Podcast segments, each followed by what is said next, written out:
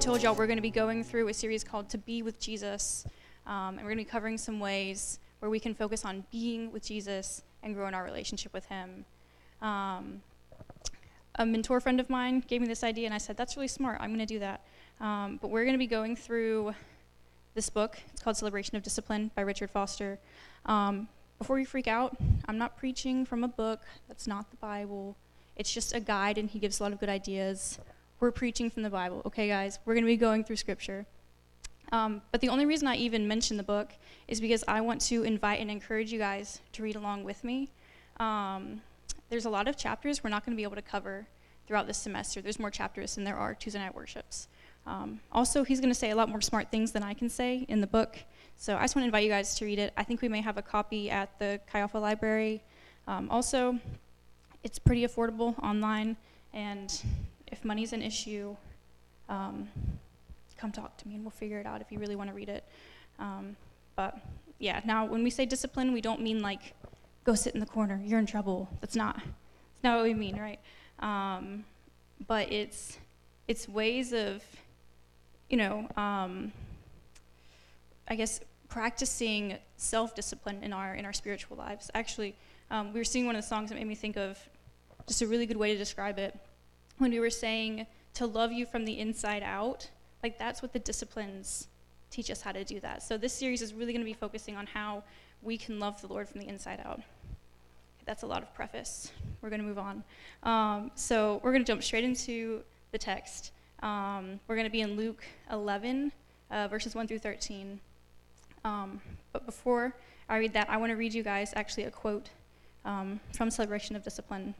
Um, Foster says, Of all the spiritual disciplines, prayer is the most central because it ushers us into perpetual communion with the Father. It's the most central because it ushers us into perpetual communion with the Father. Okay. So there's a lot of things I want to cover. Hopefully, I don't go over too much. Hopefully, it all makes sense. Um, but first, we're going to talk about how to pray. All right, so the first scripture, um, we're going to be in Luke 11. So I'll just read verses 1 through 4 to start out with. Now, Jesus was praying in a certain place, and when he finished, one of his disciples said to him, Lord, teach us to pray, as John taught his disciples. And he said to them, When you pray, say, Father, hallowed be your name. Your kingdom come. Give us each day our daily bread, and forgive us our sins, for we ourselves forgive everyone who is indebted to us. And lead us not into temptation. Okay, so every single time we pray, that's what we should say, right? What's the consensus? What do you guys think? Okay. Caitlin said, yeah. All right. I think it's beautiful when liturgical church congregations corporately pray this together. But I think there's a little bit more to learning how to pray than repeating the same prayer every time, right? I mean, if we look at more of Scripture, like just a chapter before this, Jesus was telling his disciples, hey, pray to the Lord of the harvest that he would send laborers into the harvest. Like, pray that God would send more people to go and share the good news about the kingdom of God, right? And then later on, we see Jesus praying in the Garden of Gethsemane before his arrest. And these aren't the exact words that he prays, right? So prayer is more than just repeating the same thing every time. So maybe he's teaching us how we should go about praying, right? Maybe he's giving a framework for wider prayer. So we're going to break it down so we can piece it together um, and learn to pray from this. So to start out with, we should address God with reverence, right? He says, Father, hallowed be your name. Okay, hallowed is kind of a, a weird word, I'll be honest, right? It's a little old English. That word's not really in my vocabulary. So maybe we need to figure out what hallowed means, right? It means honored or made holy, right? You guys know I'm nerdy and I like to look at the original language sometimes and look at that definition, right? So the word that we translate to hallowed is hagiadzo. I wrote that phonetically in my notes. You're welcome. Um, this word is to regard with great respect that which is holy. It's to acknowledge a separation of profane things from the things of God. So we could say that God is, his name is hallowed in a way that makes more sense to us, in a way that we mean it more, right? We could say, Father, your name is holy. You are far above and far better than the things of this world. Right? The next sentence says, Your kingdom come. Right? Like, your kingdom be established here. It's a way of saying, I'm expecting your will. I see the things you are doing, and I'm, I'm awaiting what you will do. It's also like exciting anticipation of, like, God, your kingdom is coming. Like, we're waiting for something exciting. Next, he says, Give us each day our daily bread. Right? Like, provide for us. Be the sustenance that we need. Be our provision.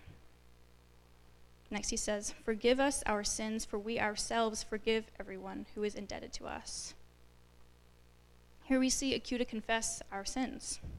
We know that God is full of grace and he's abounding in steadfast love.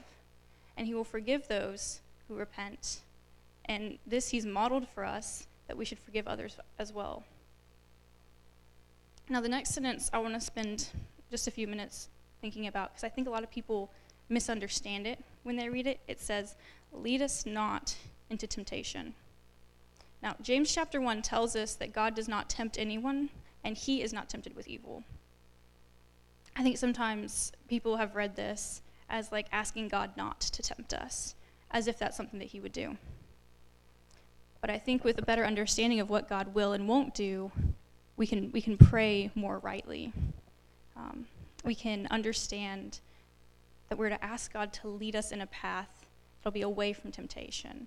We can say, Protect me from temptation. Like we know that we're weak and we need God's guidance to protect us from that.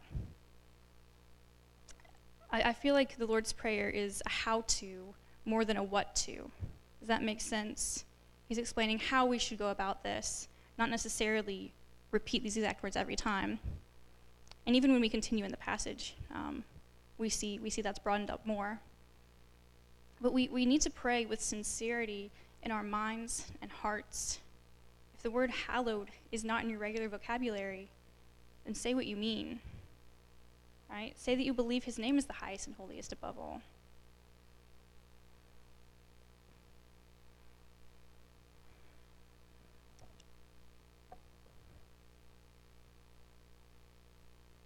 Jesus isn't just giving us a monologue to memorize and repeat back to him. Um, he's teaching us how to approach, approach the Father with adoration, humility, reverence, and to seek his kingdom, his forgiveness, and provision. All right, let's move on to the rest of the passage, starting in uh, verse 5.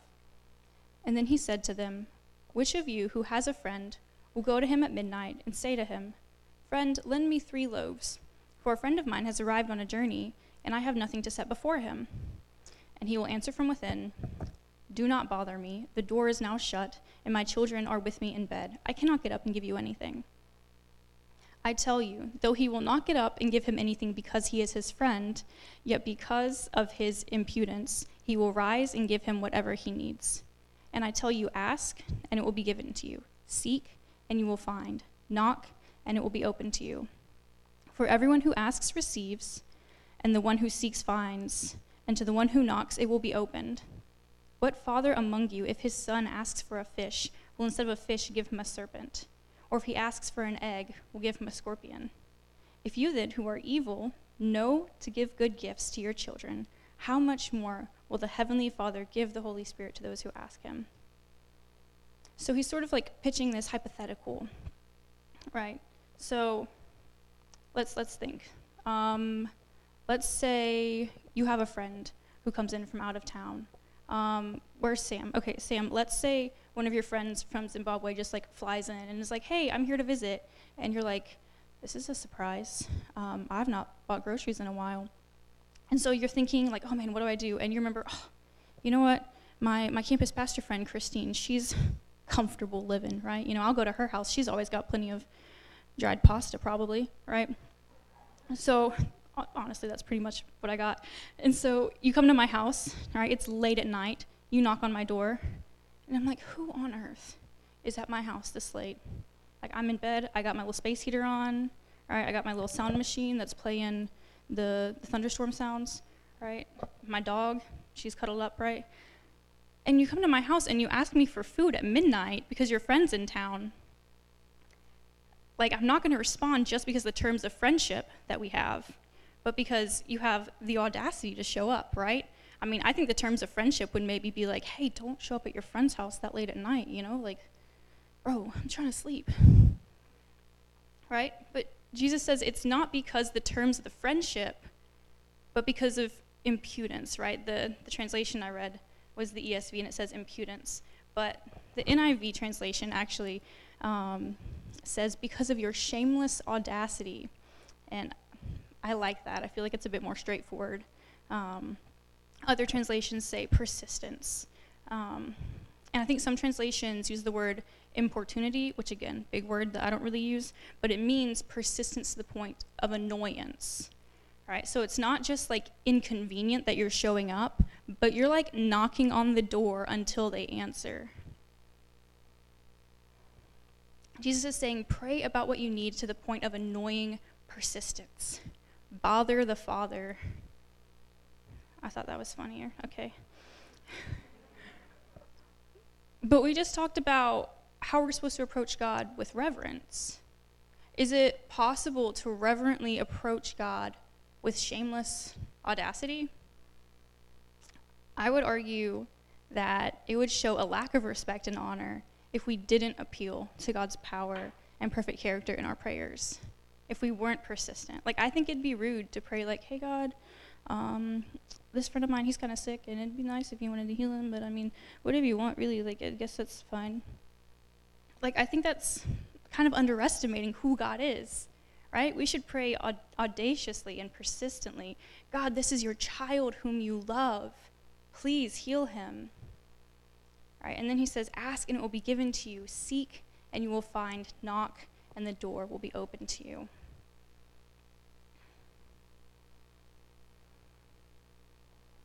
Right? When we're supposed to have shameless audacity in our prayer, it's not asking just once with like a little pretty please on it, right? You don't just glance around the room and then give up when you don't see what you're looking for. You don't knock like your knuckles are bruised, right? Pursue God rightly in your prayer. Have the right attitude. Recognize who He is. He is the one who can do the things that you can't do. That's why you're asking Him. Jesus has taught us Himself that we should pray earnestly and fervently. If we need something, we know that God has what we need, then we should ask for it like we know that. Then Jesus explains some very simple and straightforward logic we can all understand, right? Now, none of us have children, but most of us have parents or parent like figures, right? So he says if a father has a child and that child asks for food, the father is not going to he's not going to give that child something harmful, right? I was thinking about, um, like one time I, I texted Jessica and asked her to bring me coffee. I don't know where she, there she is. Okay. Like imagine if today I texted Jessica and I was like, hey, um, can you bring me some coffee? I'm kind of low on caffeine. All right. Imagine if she showed up and she brought me spoiled milk. How sad would I be? I don't even like regular milk, right? Or imagine if one of you asked to borrow a book from me and I gave you a spider. Like, how messed up would that be? Like, Jesus is pointing out that even though we're broken, sinful people, we still know how to give someone something good, how much better will God give us good things? He says, If then, though you are evil, know how to give good gifts to your children, how much more will your Father in heaven give the Holy Spirit to those who ask him? So we've talked through, you know, a, a basic structure on how to pray. We've talked through um, attitude and prayer. I, I want to go over some what not to do's. Um, the first one, I think I coined this, maybe not, maybe I heard someone else say it, um, but we're going to call it the, the vending machine God concept, where um, people kind of treat God like a vending machine. Like imagine a vending machine, you know, you go up to it, has the glass, you can see all the goodies, there's the fluorescent lights, and you press the buttons and you get what you want, and you, and you walk away, and that's it. You have no other relationship with that vending machine than getting what you want. And sometimes we treat God like that. Like we should just be able to walk up to Him, ask for what we want, and then get it. And then when we don't get it, we act like the machine's broken, and so we go find another vending machine, right? That's not a real relationship with God. The second one is only praying God's will passively, right? We should seek God's will, but I've seen so many people pray for God's will as a cop out, where it's like, Lord, you know, my finances are really tough right now. Um, and I don't know how I'm going to eat the rest of this month, but just let your will be done. Don't worry about it. Just let your will be done. Like, I, I think scripture shares with us a lot about God's will, right? I don't think God desires for his children to go hungry. I don't think it's wrong to ask God to help provide for you to eat, to help God provide for your bills, right? Like, sometimes people pray God's will as a cop out and then they don't even mean it. The next one is only praying for others, right? Like you'll get a text from your friend. It's like, hey, my Nana, she's not doing good. Please pray for her. And, and you pray for her Nana, right? And then later, you know, you're in small group and you're, you're praying, you know, but that's the only time you talk to God. We should be praying for other people, but if that's the only time you talk to God, what kind of relationship is that? The other one is the corporate prayer only, right? It's the person that they'll come to church and they'll pray there, and then they go to small group, and then, um, you know, their small group leader's like, hey, you've been kind of quiet tonight. Will you pray, right? That's the only time you pray. But where's the relationship with God in that? Like, we should be praying corporately, we should be praying together. But to build a deeper relationship with God, you should be praying on your own as well. Something that I really want you guys to walk away from tonight knowing is how important prayer is, not just conceptually, but that you're doing it every day. Right? We don't just need to have a right understanding of how to pray, but then we put that right understanding into work, that we're, that we're doing the things that we understand. Not just conceptually, but we're doing it every day. I'm going to be controversial for a second. Um, but there's this specific theological teaching going around um, that it makes it sound like we're, we're less than participants in our own lives, where it's like you're in an amusement park ride and you have to keep your hands and legs inside the ride at all times, and then you're just going to ride along through life because God pre wrote it all. You guys, I believe in God's sovereignty. And I believe in his sovereignty so much I, I believe it's put on display. All of his all powerfulness and his complete control is put on display in the fact that he lets us have free will. And his ultimate and perfect will and plans are not thwarted by our ability to choose wrongly. I think prayer is an incredible example of how, how we can participate in God's plans right? That while people run around seeking their own wills, that when we pray, we have the opportunity to participate in God's plans. Passively praying for the Lord's will is not the same thing as participating in his plans. I want to read you guys an example from Exodus that really blows my mind. And like every time I read it, I'm still in awe. Um, so we're going to be in um, Exodus chapter 32, verses 7 through 14. Um, but before we read that, while you guys are turning or scrolling, um, I'm going to read you another quote from Richard Foster's Celebration of Discipline. He says, The Bible prayers prayed as if their prayers could and would make an objective difference. Prayers, as in like the noun that people praying, as if their prayers could and would make an objective difference. So that's what we're gonna we're gonna read in Exodus. But to give you some context of what's going on around this, so God has just delivered the Israelites out of Egypt. They're kind of in the wilderness.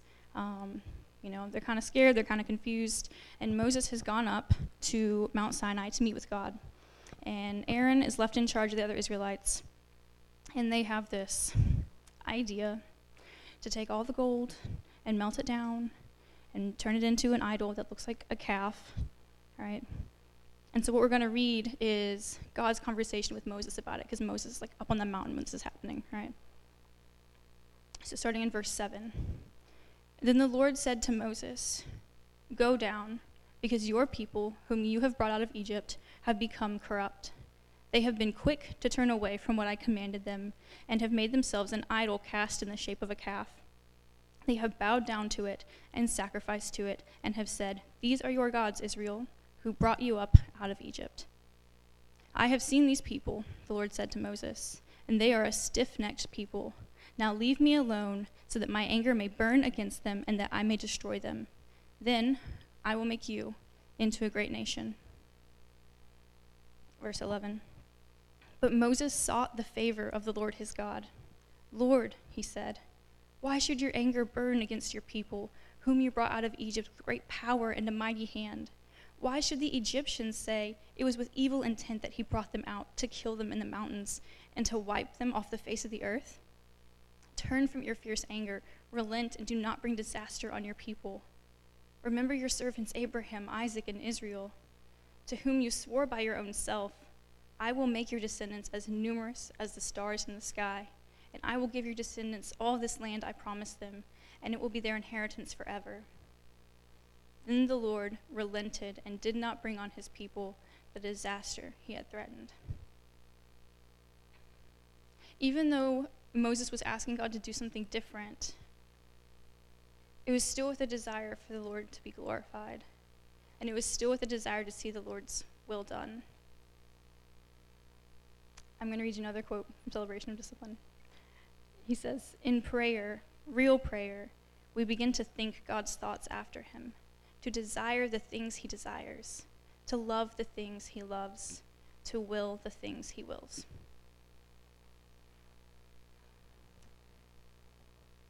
It would have been completely fair and just for the Lord to destroy the Israelites for their infidelity, their abandonment of the Lord.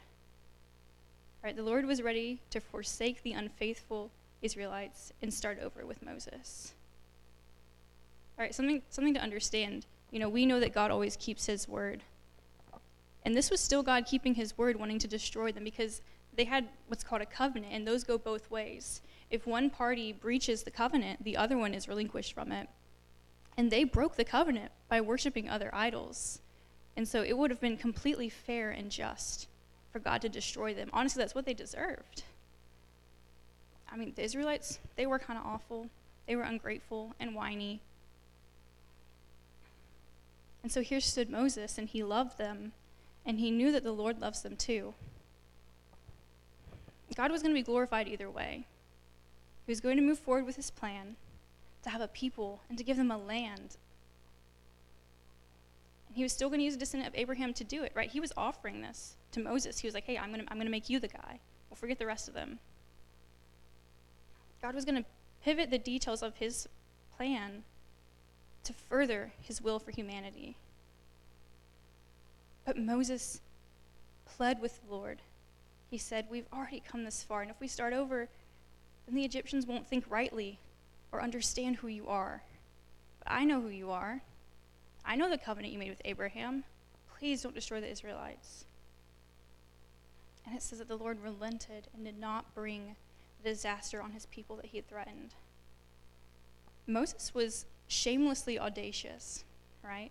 To stand before God and say, hey, I know you just said the thing that you're going to do.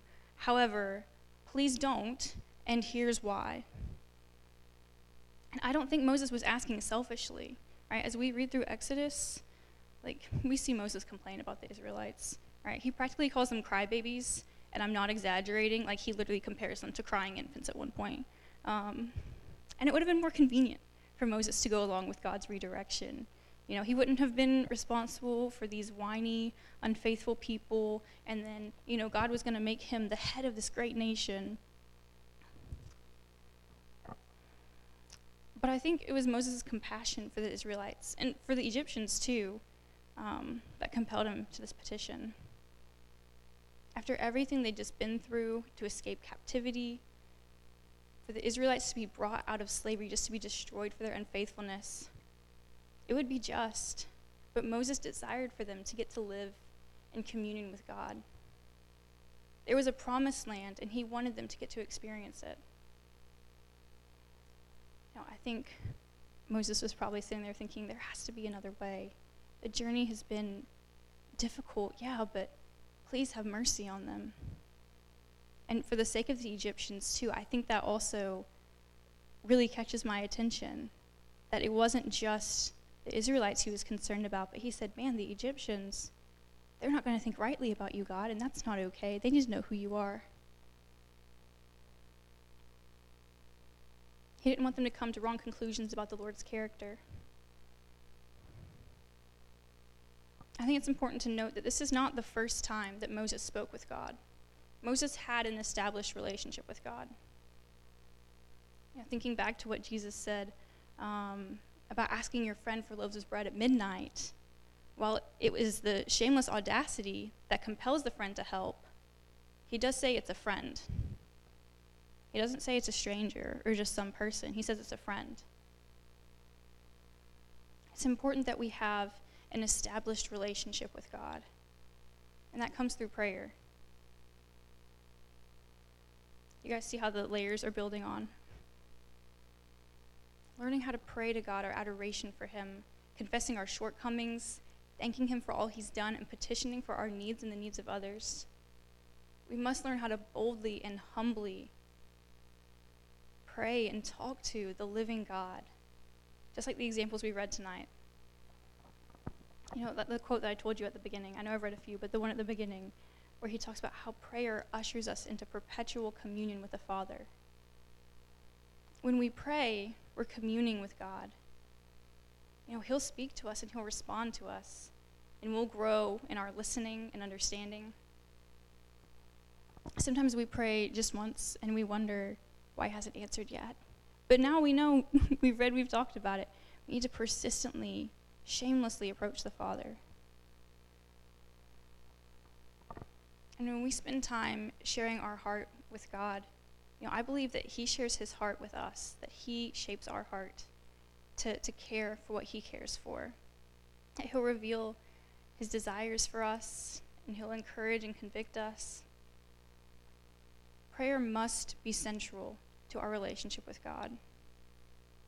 Other than reading Scripture, it's how we get to know Him. And if you're not doing either of those, then I worry about your relationship with God. I, um, I want to share with you a story that I read recently. Um, so there was this region in Africa where the first people um, to convert to Christianity, they were very diligent about praying. Um, in fact, the believers each had their own special place outside the village where they would go to pray in solitude, kind of like a prayer room. And each person would have their own like personal path, how they would get there from their home. Um, so you knew like whose was whose. And so, like, the more that they would walk, the more the path would be beaten down to where the grass would be beaten down to where it was a dirt path, right? So, when the grass began to grow over one of these trails, it was evident that the person to whom it belonged hadn't been praying very much. Because these new Christians were very concerned for each other's spiritual welfare, this unique custom sprang up where whenever someone noticed an overgrown prayer path, he or she would go to their friend and lovingly warn them, saying, Friend, there's grass on your path. Tonight, I want to ask you guys is there grass on your prayer path? Are you consistently going to the Lord in prayer so that you have a beaten proverbial path? You know, I've talked a lot tonight about a lot of things, right? How to pray, how not to pray, how to pray with the right attitude, but what do those things even mean to you if you're not actually praying?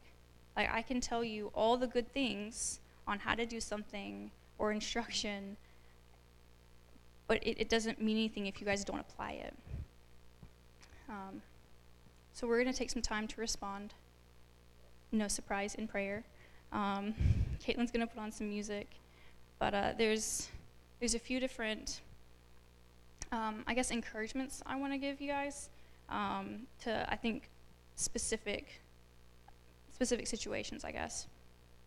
Um, so for one, you know, I'm sure that some of you have never had a consistent prayer life before. I want to encourage you to begin that tonight. I want to encourage you to seek the Lord. Um, you know, maybe maybe you've never prayed out loud before. Maybe you've never thought to spend time in prayer, or maybe you've never thought about praying in the ways we've talked about tonight. Um, I want to encourage you to, to be intentional about spending time in prayer with God every day. You know, whether it's 20 minutes in the morning or two hours at night or both, whatever. You know, seek God, see what see what He would have you do. Um, but that's what I want to encourage you to start tonight. Some of you, maybe you have had that consistent prayer time before, but for whatever reason, it's fallen off lately, right? Maybe you've gotten distracted, busy. I want to encourage you to seek the Lord in repentance for neglecting that important part of your life. You know, you can begin again tonight. The next one, this one's kind of random, but when I was writing up my notes, I just felt compelled to put this in here.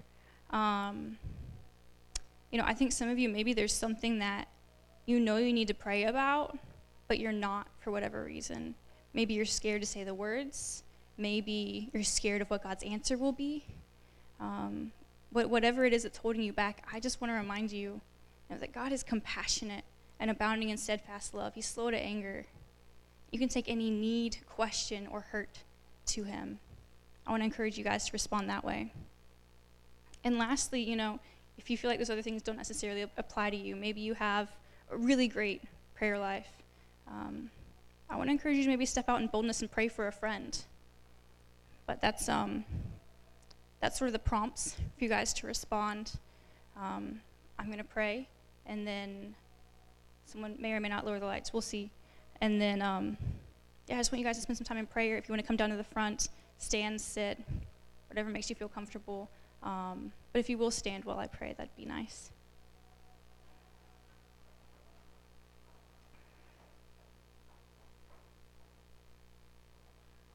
All right, I'll pray.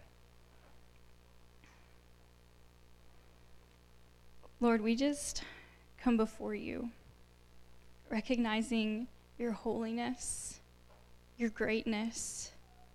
Lord, recognizing how undeserving we are of your grace, but how loving you are to pour it out on us anyway, Lord.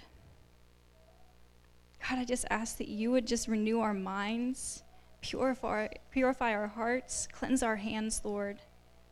God, continue to transform us into your image.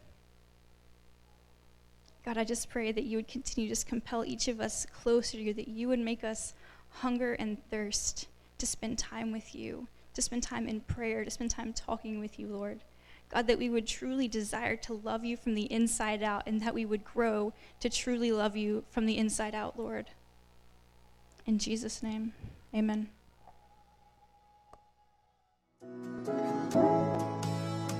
Thanks for listening to the Troy Chi Alpha podcast. For more information about the ministry of Troy Chi Alpha, you can look us up online at troychialpha.com. You can email us at troychialpha at gmail.com or find us on social media at Troy Chi Alpha. Thanks for listening.